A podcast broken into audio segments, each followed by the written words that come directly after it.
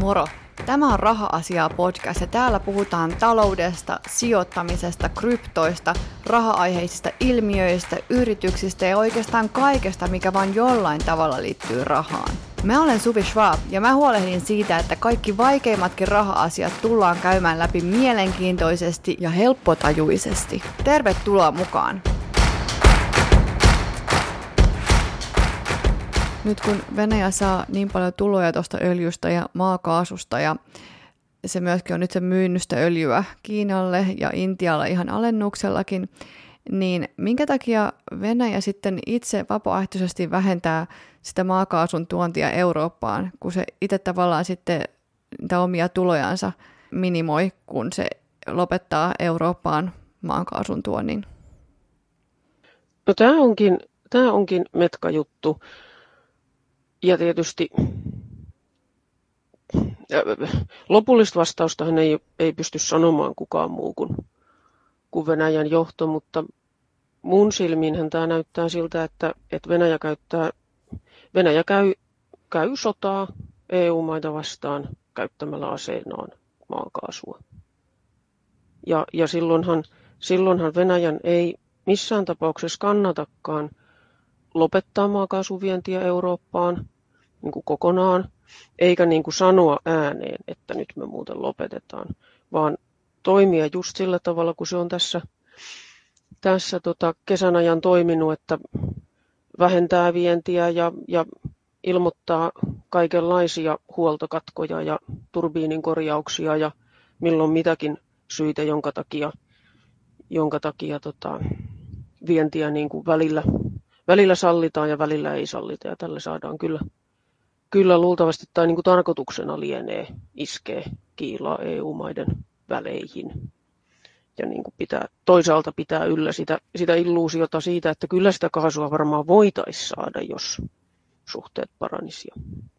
Musta näyttää siltä, että sitä käytetään nyt ihan, ihan aseena ja siinä on niin kuin vähemmän painoa pannaan sit sille, että että jos, jos EU-maat sitä ei sitten tosiaan osta, niin sitten ne tulot jää tulematta. Niin kuin sä sanoit, siellä ei ekonomeja, ekonomisteja tee näitä päätöksiä. Ei, kyllä mä, kyllä mä tota, pahoin pelkään, että, että niin kuin päätöksenteon, siinä, siinä päätöksenteon funktiossa painaa kyllä ihan muut asiat, jossa on niin semmoisia vaikeasti määriteltäviä kansallisen ylpeyden ja, ja ja, ja suurvallan historiaan liittyviä, liittyviä muuttujia, jotka, jotka on niin kuin sitten ekonomistille jo vähän vaikeita. Mutta eikö Venäjän kannattaisi, jos se aikoo sen maakaasun nyt lopettaa, niin eikö se olisi kannattanut pistää se kiinni jo tuossa heti niin kuin keväällä, ennen kuin Eurooppa on alkanut, tai, tai olla niin kuin antamatta Euroopalle mahdollisuutta kerätä varastoja, koska nythän Eurooppa on kerännyt tosi paljon näitä varastoja, että selvitään talven yli, niin eikö se olisi vaan kannattanut heti pistää kaasuhanat kiinni, jos se aikoo joka tapauksessa ne kaasuhanat pistää kiinni ennen kuin me ehditään kerää mitään varastoja? Mutta kun mä luulen, että, että niiden ei kannata lopettaa sitä, koska jos ne lopettaisi niin kuin ihan suoraan sanoisi, että me ei enää viedä, tuo, viedä teille kaasua, niin sitten sillä ei voisi enää uhkailla. Sittenhän se ase olisi käytetty. Sitten ei ole enää mitään. Et niin kauan kun viedään kuitenkin vähän ja eri maihin eri määriä ja eri reittejä välillä vaihdellen, niin niin kauan sillä voidaan neuvotella. Tai uhkailla tai koittaa, koittaa niin kuin saavuttaa jotain omia tavoitteita. Mutta sitten jos kertakaikkisesti todetaan, että ei, niin sittenhän se on, milläs Venäjä sitten uhkailee. Eli paras mahdollinen skenaario olisi, jos Euroopalla olisi mahdollisuus sanoa, että pitäkää tunkkinne, me itse ei oteta teiltä kaasua enää. Kyllä se tässä tilanteessa varmasti olisi niin kuin kaikkein paras. No mitäs, otetaan tämmöinen teoreettinen tilanne, että näin kävisi, että Eurooppa ei enää ollenkaan toisi öljyä eikä maakaasua tänne, niin mitäs Venäjälle sitten kävisi? No maakaasun vienti ja sitä kautta maakaasun tuotanto romahtaisi. Se, se nimit, koska kaasua, kaasua Venäjä vie lähinnä putkissa ja ne putket niin kuin yhtä ainoata lukuun ottamatta suuntautuu länteen. Et sen jälkeen Venäjä toimittaisi kaasua Turkkiin ja Kiinaan. Ja se on se on niin kuin sit puhutaan, puhutaan semmoisesta kaasuviennistä, joka on ehkä niin kuin parhaimmassakin tapauksessa vaan niin kuin 30 prosenttia siitä, mitä se aikaisemmin on ollut. Se, se jää todella pieneksi. Todella pieneksi ja, ja varmaan hintakin, hintakin sitten sitä kautta laskee. Öljyn osalta on helpompi löytää uusia markkinoita. IEAhan arvioi, että nyt niin kuin tässä kevään ja kesän aikana siitä määrästä, mitä EU-maat on vähentänyt, niin kaksi kolmasosaa volyymista on löytänyt uusia markkinoita. Että se voi olla, voi olla, että reilulle puolelle siitä löytyisi jatkossakin jotain muuta markkinaa, mutta ihan kaikkia ei ihan logistisista syistä saada kyllä uusille asiakkaille. Kyllä se tarkoittaa sitä, että viennin määrä supistuu. Se tarkoittaa myös, että tuotannon määrä supistuu. Ja, ja kyllä se tarkoittaa, tarkoittaa verotulojenkin supistumista sitten samalla, samalla vauhdilla. Niin ilmeisesti tämän öljyn, no sekä maakaasu että öljy, mutta öljyn kuljetus on vähän ongelma, että sitä ei pystytä kuljettamaan niin paljon Intiaan ja vaikka esimerkiksi tänne Singaporeen päin tänne Kaakkois-Aasiaan niin helposti, että sitä ei voida edes myydä kaikille, ketkä sitä olisi valmiita ottaa.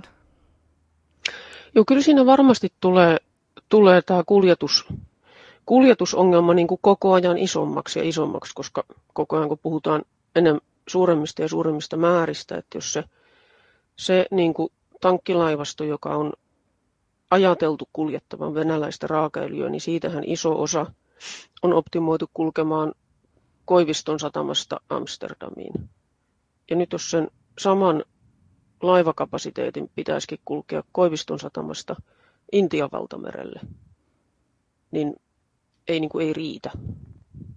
Et jostain täytyy löytyä merkittävä määrä lisää öljytankkereita. Ja maakaasussa ilmeisesti se pitäisi ensin nesteyttää ja sitten taas muuttaa kaasuksi siellä, siellä tota perillä, jos ei ole niitä putkia. Ja tämä ilmeisesti ei tapahdu ihan helposti.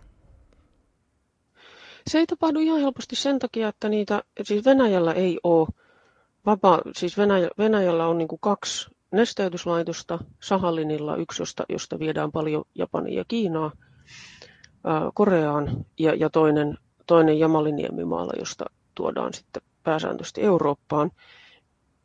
Ne on niin kuin, niiden kapasiteetti on käytössä. Sie- siellä ei niin kuin, tuotantoa ei voi lisätä ja toisaalta niistä, niistä kumpikaan ei ole yhteydessä siihen niin kuin, niihin kenttiin, joilta putkikaasu lähtee. Eli että täytyisi rakentaa, rakentaa lisää sitä nesteytyskapasiteettia ja sitten täytyisi rakentaa vähän, vähän lisää putkistoa, että se, että se saataisiin myyntyä lng -nä. Nämä on kaikki toki mahdollisia, mutta niin kuin parhaassakin tapauksessa kyse on usean vuoden investointiprojektista. Ja sitten taas nämä niin kuin LNG, LNG liittyvät asiat nyt esi, on niin kuin yksi esimerkki siitä, jotka on tällä hetkellä pakotteiden alaista teknologiaa isolta osin, että se on, se on joka tapauksessa hitaampaa ja vaikeampaa Venäjälle nyt, kun se oli ennen sotaa. Ja tämä LNG on tämä nesteytetty maakaasu? Joo, joo LNG on liquefied natural gas. Jees. Mitäs sitten semmoinen asia, että Venäjä ei maksanut lainojaan ulkomaille kesäkuun lopussa ja se todettiin kokonaan maksukyvyttömäksi. Niin mikä tilanne on nyt elokuussa, että onko se pystynyt maksamaan nämä sen velat ja mitä ylipäätään tarkoittaa, kun maa on maksukyvytön. Ja tähän ilmeisesti liittyy myöskin vähän se, että tämä oli jotenkin keinotekoinen maksukyvyttömyys, että voisiko se vähän avata tätä, mitä tässä on tämän osalta tapahtunut?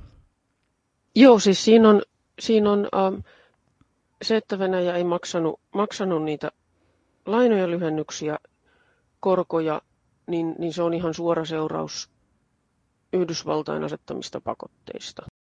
Että koska Venäjän finanssiministeriö, joka on siis se lainan liikkeelle laskija, niin finanssiministeriö on pakotteiden alainen, niin silloin, silloin finanssiministeriön maksumääräyksiä ei käsitellä. Eli ne olisi halunnut maksaa, mutta ei ne rahat vaan mennyt perille.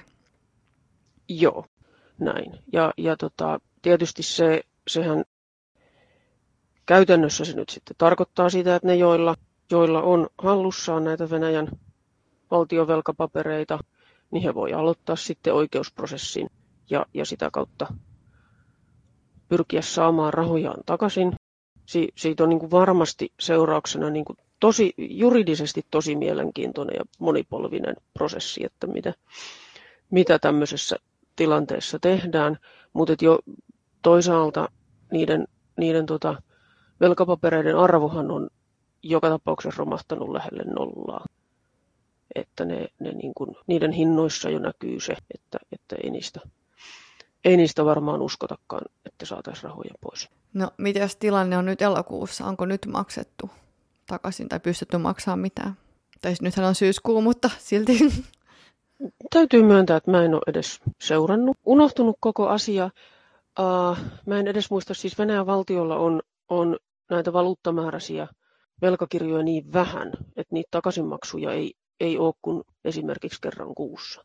Et se, on, se on ylipäätään hyvin niin kuin poikkeuksellinen velkakirjamarkkina siinä mielessä, että se, siellä, on, siellä on missään normaalissakaan maailmantilassa tapahtuu aika vähän.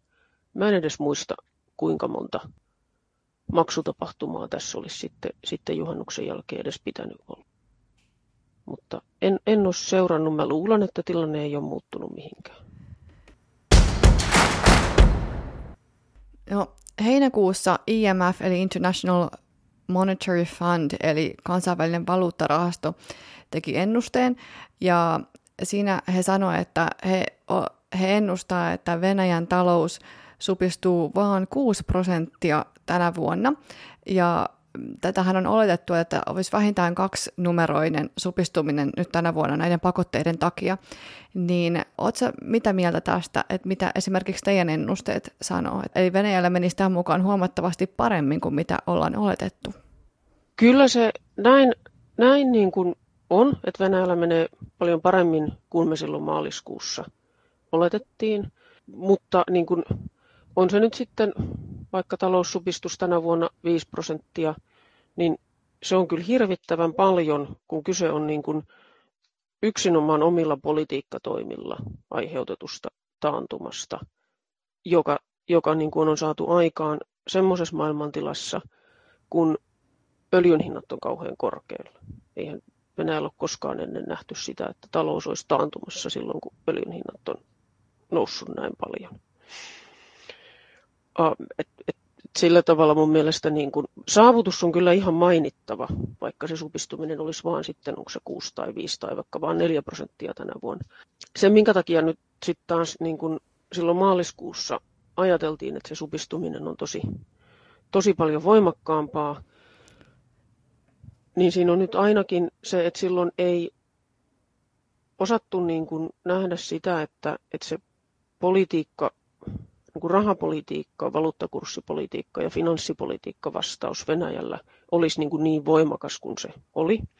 Oli niin kuin vaikea osata ennakoida, että keskuspankki nostaa ohjauskoron 20 ja keskuspankki sulkee, sulkee tota pörssimarkkinat ja, ja että keskuspankki lopettaa ruplavaihdettavuuden ja, ja kieltää pääomaliikkeet rajan yli et, et, niin kuin tämmöistä, tämmöistä ei tavallaan niin kuin osattu nähdä ja siksi odotettiin, että siitä finanssi rahoitusmarkkinapakotteista tulee niin kuin selvästi isompi shokki.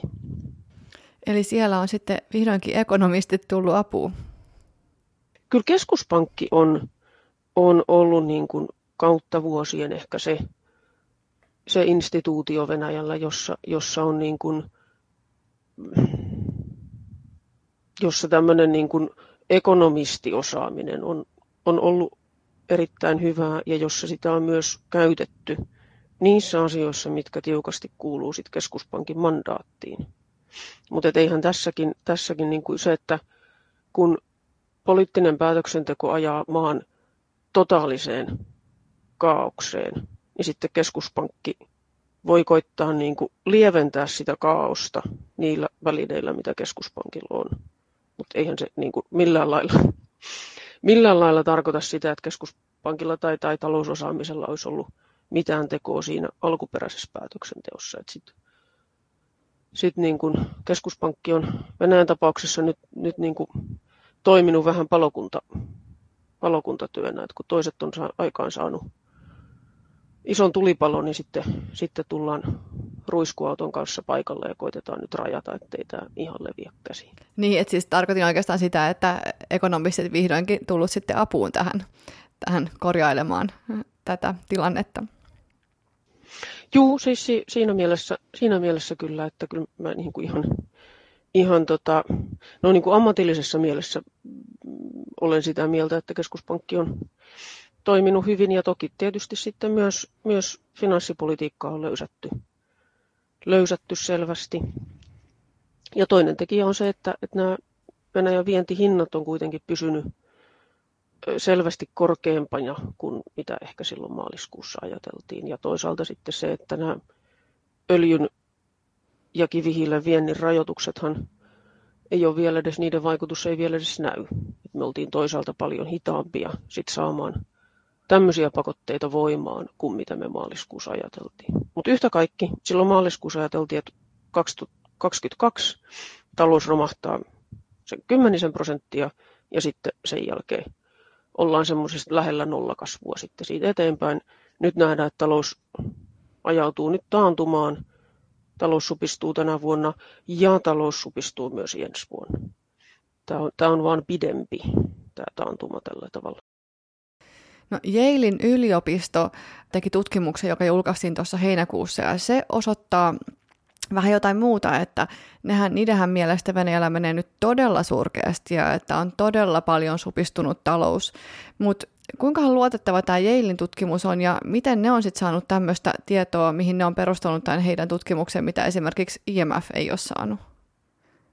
Mä oikeastaan pidän sitä Yalein tutkimusta nyt enemmän semmoisena niin keskustelun avauksena. Että he halus, halus selvästi nostaa esille, esille niin kuin myös niitä indikaattoreita, minkä valossa Venäjän taloudella menee tosi hyvin. Ja, ja et niin kuin siinä mielessä se on nyt, se on nyt ehkä, ehkä sitten tarkoitettukin enemmän niin semmoiseksi pamfletiksi, joka, joka niin kuin nostaa esille sitten, sitten myös, myös nimenomaan niitä, niitä puolia, missä, missä Venäjä ei ole onnistunut ja, ja tuo, esille, tuo esille myös täysin oikein niin kuin kovasti sitä, sitä niin kuin huolta siitä, että miten hyviä Venäjän tilastot enää on. Ja, ja se, se on niin kuin, sen, sen, sen tutkimuksen arvo on ehkä, ehkä siinä, että, että nostetaan esille sit myös, myös näitä, mutta että mun mielestä se kokonaiskuva, se, se niin kuin yleiskuva makrotasolla, niin kyllä IMF on täysin oikeassa. No, Venäjä ilmeisesti julkaisee paljon mitään lukuja nykyään, mutta miksi, osaatko sanoa, että miksi ne julkaisee esimerkiksi tulot ja menut, oli ne sitten oikeita tai ei, mutta ei esimerkiksi, että kuinka paljon öljyä ne tuottaa? Hyvä kysymys. Ehkä tota, sekin, että niistä tuloista ja menoistakin julkaistaan nykyään niin kuin niukemmin tietoa kuin aikaisemmin. Et niistä julkaistaan lähinnä vaan sitä, niitä semmoisia kokonaislukuja, että meillä on paljon huonompi käsitys siitä, esimerkiksi, että mihinkä valtion menot tällä hetkellä menee, koska, koska niitä jaotteluja, jaotteluja on tarjolla, tarjolla niin kuin paljon niukemmin kuin ennen. Voisi kuvitella, että menoista aiempaa suurempi osa menee sinne, sinne voimaministeriöille, mutta tähän me ei nyt sitten niin kuin tiedetä. Ähm, ainakin Venäjä on selvästi, selvästi niin kuin lopettanut julkaisemasta tilastoja, jotka niin kuin suoraan liittyy pakotteiden alaiseen taloudelliseen toimintaan, eli esimerkiksi öljyn tuotantoon, vientiin, tuontiin, pankki, niin kuin pankkisektorin toimintaan. Se, se siinä kai on tämmöinen yhteinen nimittäjä, nimittäjä että semmoisiin, mihin, mihin pakotteet kohdistetaan, niin niistä ei sitä ainakaan julkaista. No jos puhutaan sitten hetki ruplasta, eli ennen sotaa yhdellä dollarilla sai 75 ruplaa noin, ja sitten se rupla nousi 100, tai sitten se vahvistui se dollari ruplan nähdä, ja sitten sillä sai 120 ruplaa, ja touko-kesäkuussa se oli tippunut 50 ruplaan, eli alle tämän ö, alle tämän 75, mitä se oli ennen sotaa, mutta ilmeisesti tämäkään ei ollut hyvä, että se tippui näin paljon. Niin miten se saatiin näin paljon tippumaan, to, niin kuin 70 ruplaa? 120-50 ja miksei tämäkään ollut hyvä? No se saatiin tippumaan sillä, että, että tota, pääomaliikkeitä ruvettiin kontrolloimaan, eli että, että maasta ei saanut viedä valuuttaa ulos, eikä käteistä valuuttaakaan saanut nostaa, eli valuutan kysyntä Venäjällä romahti. Ja samaan aikaan vientiyritysten tulot paisu, koska hinnat oli korkeat. Ja näin ollen, koska vientiyritykset velvoitettiin tuomaan, tuomaan kaikki myyntitulot takaisin kotimaahan, niin valuutan tarjonta nousi. Niin, niin mikä siinä, kun kysyntä, kysyntä laskee ja tarjonta nousee, niin hintahan, hintahan siihen reagoi. Ja, ja tavallaan pitkälti me ollaan edelleen tässä tilanteessa, että valuutan kysyntä Venäjällä niin on paljon pienempää kuin se oli aikaisemmin, mutta, mutta vientitulot on edelleen, edelleen isot ja iso osa vientitulosta kotiutetaan.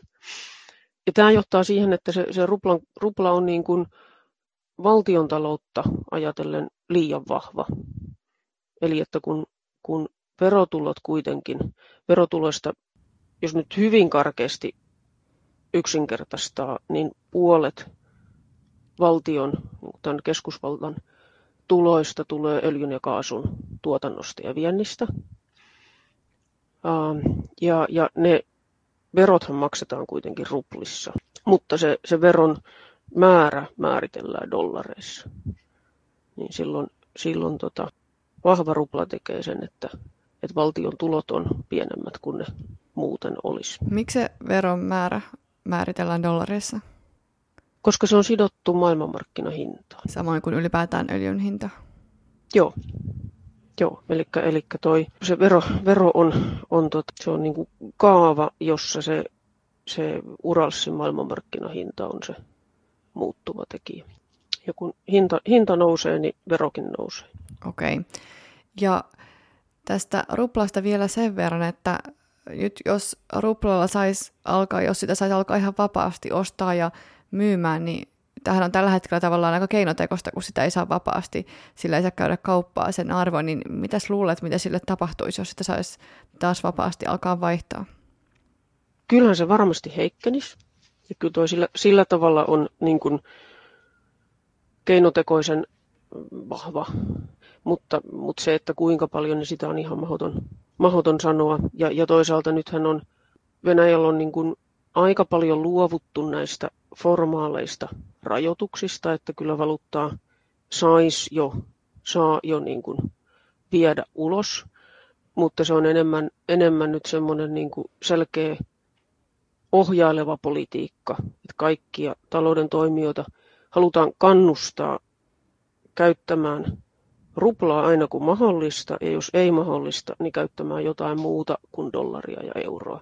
Et sen takia dollaria ja euron kysyntä, kysyntä nyt sit pysyy, pysyy aika pienenä, koska sitä selvästi niin kuin halutaan ohjata, ohjata kaikkia käyttämään jotain muuta valuuttaa. Kukaan ei vaan halua käyttää sitä. Mm. Se on. Mites tota, toi sanoit, että toi öljyn hinta on sidottu dollariin, ja jos Venäjä myy vaikka Kiinalle öljyä, niin miksi ne katsoo mitään dollarihintoja? Miksi ne voi vain päättää, että tämä nyt maksaa vaikka tuhat ruplaa tämä öljymäärä ja, tai juonia, ja Kiina sitten maksaa sen, että miksi ne niitä dollareiden veroja ja ylipäätään dollareiden hintaa noudattaa? No siis eihän tietysti mikään pakko olekaan, mutta, mutta tota, kun, kun se maailmanmarkkinahinta määritellään dollareissa, niin, niin mä uskon, että ainakaan Kiinalla ei ole niin mitään intressiä maksaa jotain, jotain mikä, mitä olisi niin kuin vaikea verrata siihen, mitä he maksaa öljystä muualle. Ja sen takia se on, se on niin kuin verrattomasti helpompaa varmastikin sopia, että se hinta on, hinta on sama tai jollain kiinteällä kaavalla vertautuu, vertautuu sitten, sitten johonkin kansainväliseen hintaan. Toki se, se niin kuin maksuhan voidaan sit suorittaa halutessa ruplilla tai juoneella, mutta se, se, se hinta varmastikin on, on vaan helpointa määritellä dollareissa niin kuin kaikki muukin. Jos palataan vielä vähän tuon inflaatioon, sä mainitsit, että se on about 15 prosenttia nyt, niin mistä se heidän inflaatio johtuu? Johtuuko se samoista syistä kuin meillä tämä inflaatio? No siellä on y- yksi syy, siis ei, ei johdu, on lyhyt vastaus. Meillähän tämä on hirveän paljon energiahintojen nousua ja Venäjän, Venäjän sisällähän energiahinnat ei, ei juurikaan ole noussut. Siellä on, Venäjällä siellä on taustalla tietysti se, se, että rupla heikkeni tosi vahvasti silloin helmikuun lopussa maaliskuun alussa. Ja, ja sillähän on sitten suora vaikutus tuontihintoihin.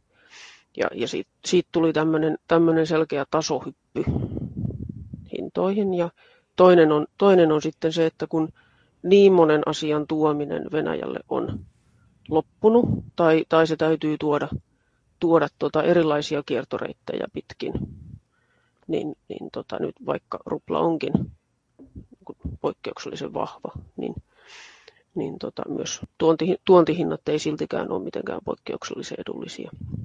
Kyllä se on pitkälti, pitkälti tuontihintojen noususta johtuvaa inflaatiota, mutta ja, ja se, että se on nyt sitten hidastunut ja hidastunut se inflaatio, niin se taas kertoo sitten enemmän siitä, että niin se niin kysyntä hiipuu, taloudellinen aktiviteetti Venäjällä hiipuu, kysyntä hiipuu, niin sitten hintatasokin näin ollen sitten niin kuin lähtee, lähtee alaspäin. No millainen työttömyys siellä on tällä hetkellä? Et Venäjä on sanonut, että noin 12 prosenttia työpaikoista menetettiin, kun yritykset on lähtenyt. Ja tämä Jailin tutkimus sanoi, että tähän on varmaan ollut vielä oikeasti kolme kertaa enemmän, koska tästä on tullut tämmöinen kierre, että jos esimerkiksi joku tehdastyöläinen on menettänyt työpaikkaansa ja sitten hän ei voi ostaa enää tiettyjä asioita jostain kaupasta, niin sitten kauppa joutuu vähentämään työntekijöitä ja niin poispäin. Millainen se työttömyys, osaatko yhtään sanoa, on tällä hetkellä?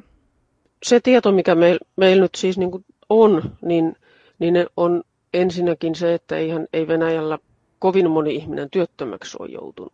Et nekin tilanteet, jossa länsiyritykset on vetäytynyt, niin useinhan siinä on sitten vain myyty se liiketoiminta jollekulle muulle ja ne työntekijät jatkaa, jatkaa siellä niin kuin ennenkin. Ähm, työttömyys on ennätyksellisen matala. Ja, ja tota, mutta se, se luultavasti työttömyys alkaa tuossa loppuvuonna vähän nousta, kun, kun talouden aktiviteetti ylipäätään hiipuu. Venäjällähän vaan tyypillisesti työmarkkinat, jo, työmarkkinoilla joustaa palkka, ei niinkään niin kuin työpaikkojen määrä. Eli että, että se se niin kuin työttömyys ei kasva, mutta palkkatulo supistuu. Ja se on, se on nyt luultavasti se, mitä tässä paljon enemmän nähdään. Meinaatko, että se riittää, että jos kuitenkin tulot pienenee ja inflaatio kasvaa, että se vieläkään riittää siihen, että kansa lähtisi kadulle jossain vaiheessa? Siitä mä en niin kuin osaa, osaa arvioida, mutta sen niin kuin ennakoiminen, että koska kansa lähtee kadulle tuommoisessa autokratisessa maassa, niin se on, sehän on ihan mahdottoman vaikeaa ennustaa. Sen voi niin kuin ennustaa, että tyytymättömyys kasvaa ja siinä mielessä niin kuin paine jollekin muutokselle kasvaa. Mutta se, että, että minkälainen tapahtumaketju vaadittaisi siihen, että se, se niin kuin noinkin, noinkin tiukasti kontrolloidussa yhteiskunnassa minkäänlainen, minkäänlainen hallinnon vastustaminen sit niin kuin pääsisi pääsisi isossa mittakaavassa esille, niin se on kyllä jo tosi vaikeaa. No millaisia tulevaisuuden näkymiä sä näet nyt Venäjällä? Et jos esimerkiksi Eurooppa nyt lopettaa nämä öljytoimitukset ja jos me pystytään jossain vaiheessa sanoa, että, että nyt loppu maakaasukin, niin onko se tarpeeksi, että joskus sotakin voisi loppua? Että onko Venäjällä varaa sitten käydä se sota, jos nämä kaksi asiaa Euroopan suunnalta tyrehtyy? Tai mitä te olette siellä Pofitissa miettinyt, että voisi mahdollisesti tapahtua? No mä voin tietysti puhua vaan, vaan omasta puolestani, mutta tota, niin paljon kuin sitä toivoiskin, niin, niin vaikein mun on uskoa, että mikään pakotetoimi muuttaisi niin kuin rintamatilannetta sodassa. Et ei niin kuin, talouspakotteilla on todella vaikea niin kuin, muuta kuin lisätä painetta, kun ei niin kuin, ei sillä tavalla, että onko jollain maalla varaa käydä sotaa, niin luulta, siis niin kauan kun se hallinto pysyy vallassa, niin kyllähän sitä on. Sitten supistetaan muita menoja. Ja jos kansa on tyytymätön, niin, niin kasvatetaan repressiot. Että se, että onko varaa käydä sotaa, niin se saattaa tulla enemmän ehkä sitten sen sorttisista asioista, kuten että jos aidosti sodan jatkamiseen tarvitaan liikekannalle panoa, ja jos, jos siihen ei löydy kansasta halua, niin sitten ollaan ongelmissa. Mutta pelkästään, pelkästään se, että, että niin kuin muita menoja täytyy supistaa, niin en tiedä. Toivoisin, että niin käy, mutta, mutta mä luulen, että sodan logiikka on aika eri. Miten sä luulet, että Venäjällä sitten talouden kanssa tulee nyt käymään, vaikka ensi vuonna ja sitä seuraavana? Paljon tietysti riippuu tästä sodasta, että kuinka paljon tämä jatkuu ja näin, mutta pystyykö niin. tässä tekemään minkäännäköistä ennustetta? No ellei oleta jotain semmoista skenaariota, jossa tosiaan niin kuin hallinto vaihtuu ja, ja, ja niin kuin jotenkin tämä sodan, soda, sodan kuva muuttuu ihan tyystin, tyystin erilaiseksi, niin, niin kyllähän kyllä Venäjällä on edessään vaan niin kuin vaikeita aikoja. Talous ja koko yhteiskunta eristäytyy. Venäjä on köyhempi talous kuin se muuten olisi, ja se on köyhempi talous kuin se on tähän asti ollut. Ja niin kuin erityisen huonolta näyttää se tulevaisuuden näkymät. Se, että niin kuin mä al- aluksi sanoin, että jos tähänkin asti se niin kuin johdossa ollut käsitys siitä, että minkälaisiin asioihin perustuen maa kasvaa, niin, niin kuin siellä ei ole tähänkään asti ollut semmoinen tutkimus, palvelut, innovaatiot niin kuin aidosti, aidosti liidaamassa mitään, niin nyt kun oikein erityisesti eristäydytään kaikista muista, muista niin, niin sitä vaan käperytään sisäänpäin, että siinä on yksi mahdollinen tulevaisuuden kuva on semmoinen Iran venäläisen erityispiirtein, joka on niin kuin luultavasti venäläisille erityisesti koulutetulle kaupunkilaisille väestölle kyllä aika masentava tulevaisuuden kuva. Niin ja kyllähän ne niin pohjois muut vielä kuitenkin siellä porskii, että, että niin. Joo, se, se, se Pohjois-Korea ja Iran on ihan hyviä esimerkkejä siitä, että vaikka on niin kuin kansainvälinen, hyvin niin kuin paljon laajempi pakoterintama kuin mitä Venäjään tällä hetkellä kohdistuu, niin ei se, hallinnon vaihtuminen on silti tosi vaikeaa niin kuin ulkoapäin, ulkoapäin aikaan saada, eikä se varmaan kestävää olisi, vaikka, vaikka joku niin yrittäisi tehdäkin. Se on se, semmoisen valitettavan hitaan kurjistumisen tie. No, aika näyttää, mitä tässä tulee nyt seuraavina kuukausina ja vuosina jopa tapahtumaa. Hei, kiitos Laura tosi paljon, että tulit mukaan. Tästä tuli oikein mielenkiintoinen keskustelu. Mulla on tapana kysyä kaikilta vierailta, että olisiko jotain, mitä haluaisit mainostaa tai sanoa vielä tänne loppuun, että sana vapaa. Voi, kiitos. Mitähän mä nyt osaisin? osaisin Mainosta y- vaikka teet niitä viikkokirjoja, ne on tosi hyviä. Ihan mielellään mainostan, mainostan kyllä meidän sekä viikkokatsausta että kaikkia muita julkaisuja, jos yhtään kiinnostaa se, mitä tapahtuu Venäjän tai Kiinan taloudessa, niin kannattaa ehdottomasti klikata itsensä bofit.fi-sivuille, katsoa meidän julkaisut ja, ja, ja toi viikkokatsaus. Ne on, ne on ilmaisia ja, ja sinne tulee kyllä säännöllisesti hyvää kamaa.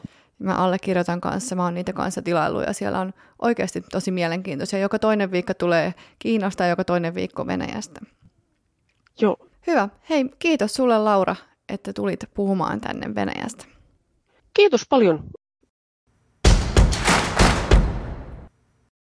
Me nauhoitettiin Lauran kanssa tämä jakso torstaina ensimmäinen syyskuuta ja perjantaina toinen syyskuuta Venäjä sitten sulkisen kuuluisan kaasuhanan. Onneksi mä sain Lauran vielä pikkaseksi aikaa linjoille kommentoimaan tätä uutista. Ja tätä lisäosaa nauhoitetaan siis torstaina 8. syyskuuta. Laura, mitkä oli ensimmäiset fiilikset, kun kuulit tämän uutisen? Siis sinänsähän asia, asia ei niin kuin eihän sitä kaasua paljon sieltä putkea pitkin ole liikkunut. Ja, ja niin kuin, että tähän reaalimaailmaanhan sille ei kovin suurta vaikutusta ole. Mutta se on ihan totta, että mä, mulle se oli yllätys, koska mä oon ollut hirveän vahvasti sitä mieltä, että ei Venäjän kannata jul, virallisesti sanoa, että he panee kaasuput, kaasuputken poikki. koska sen jälkeen Venäjällä ei oikein ole enää mitään millä kiristää. Omituinen veto, ei sillä siis Euroopan energiatilanteeseen se vaikutus on hyvin, hyvin pieni, mutta, mutta tämmöisenä oikein niin kuin esimerkkinä siitä, että et, et tämä tilanne on niin kummallinen, että et asiat, jotka, jotka niin kuin vaikuttaisi järkeviltä, niin, niin ne saattaa lentää romukoppaan niin kuin hyvinkin nopeasti. Eli Venäjän kortit on nyt sitten aika vähissä tällä hetkellä?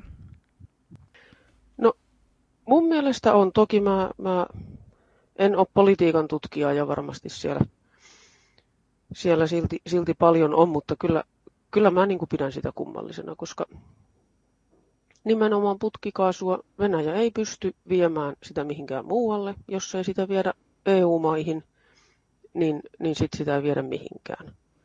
Ja kun kerran on ilmoitettu, että, että tota, ei me sitä kaasua nyt toimitetakaan, niin siitä on kyllä hyvin vaikea niin kuin lähteä, lähteä niin kuin takaisinpäin keräämään minkäänlaista mainetta, että kyllä me nyt oikeastaan sit ollaankin ihan luotettava energiatoimittaja. Se on niin kuin, kyllä jo aika vaikea nähdä, että se on, se on, se on sitten pitkä tie. Mehän siinä jaksossa puhuttiin, että on Venäjän on todella vaikeaa viedä sitä kaasua yhtään mihinkään, niin kuin sä äskenkin tuossa mainitsit, koska niillä ei yksinkertaisesti ole välineitä sen kaasun kuljettamiseen. Niin mitä niille kaasutehtaille ja kaasulle nyt se tapahtuu, että sulkeeko ne tehtaat ja tulot loppuu siihen ja osaat arvioida? Kyllä, kyllä se on siis, kyllähän se näkyy nyt jo, että kun vienti EU-maihin on supistunut koko vuoden aikana jo merkittävästi, niin kyllähän se näkyy siinä, että Gazpromin tuotantokin on tämän vuoden aikana supistunut 15 prosenttia verrattuna edellisvuoteen. Ja jos, jos nyt toi viimeinenkin putki pysyy kiinni loppuvuoden, niin se tarkoittaa, että loppuvuoden aikana Gazpromin tuotanto tulee supistumaan paljon enemmän kuin sen 15 prosenttia. Että kyllä se vaan, vaan tarkoittaa, että sitten sitten sitä ei tuoteta. Sitä mä en osaa arvioida, että mitä se tarkoittaa niille erilaisille kaasulähteille, että millä lailla niitä voidaan, kuinka helppoa tai vaikeaa on niin kuin sulkea ja avata jotain kaasun, kaasun tuotantolähteitä ja, ja sen takia on varmaan niin kuin yksi, mitä, mitä ainakin jotkut seurailee, on, että kuinka paljon sitä kaasua sitten soihdutetaan, että sehän on Sehän on silloin, kun kaasu ei pysty, jos ei, kaasua ei pystytä ajamaan sinne putkistoon, niin sehän täytyy polttaa pois. Ja sitä on näkynyt nyt tuossa kesäkuun, kesäkuusta alkaen Suomenlahdella Koivistossa, eli, eli venäläisittäin Parttoovajassa on iso kaasusoihu, soihtu, palanut jo useamman kuukauden sen takia, että sitä kaasua ei sinne Nord Streamiin työnnetä ja sitä ilmeisesti edelleen on siihen saakka tullut putkea pitkin. Että tämmönen, tämmönenkin valitettavasti saattaa lisääntyä ja sehän nyt on niin kuin täysin älytöntä tuhlausta kaikissa mahdollisissa mielessä, että sitä kaasua poltetaan ilmakehään. Niinpä, vaan koska ihmiset ei osaa sopia asioista, ihmiset ei osaa elää sovussa keskenään.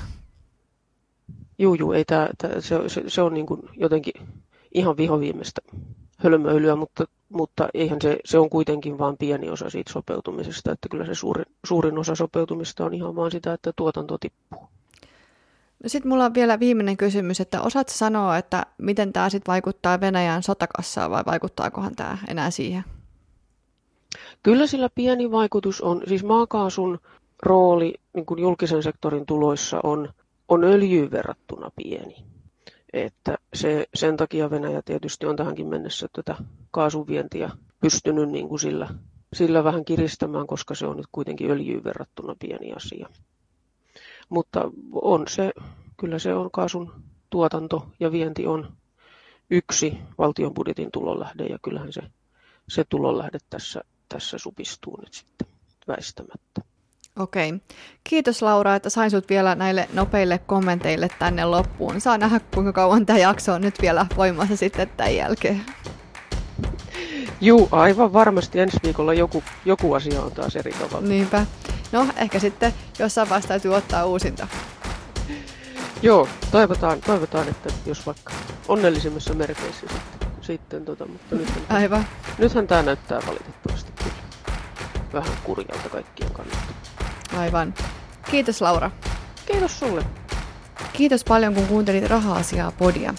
Ennen kuin mä paljastan, kuka meillä on seuraavalla kerralla vieraana ja mikä meidän aihe on, mä pyytäisin, että sä kävisit tilaamassa tämän podin Spotifysta, Apple Podcastista tai oikeastaan mistä vaan, mistä sä kuuntelet tätä podia. Myös somessa jakaminen auttaa muita löytämään tämän podin ja oppii lisää raha-asioista. Ensi kerralla meillä on vieraana Heikki Keskiväli ja me puhutaan tämänhetkisistä markkinoista sijoittajan näkökulmasta, eli mitä sijoittajan pitäisi tällä hetkellä koko tilanteesta ajatella ja mihin historiassa on kannattanut inflaation aikana sijoittaa. Kiitos ja kuullaan taas ensi viikolla.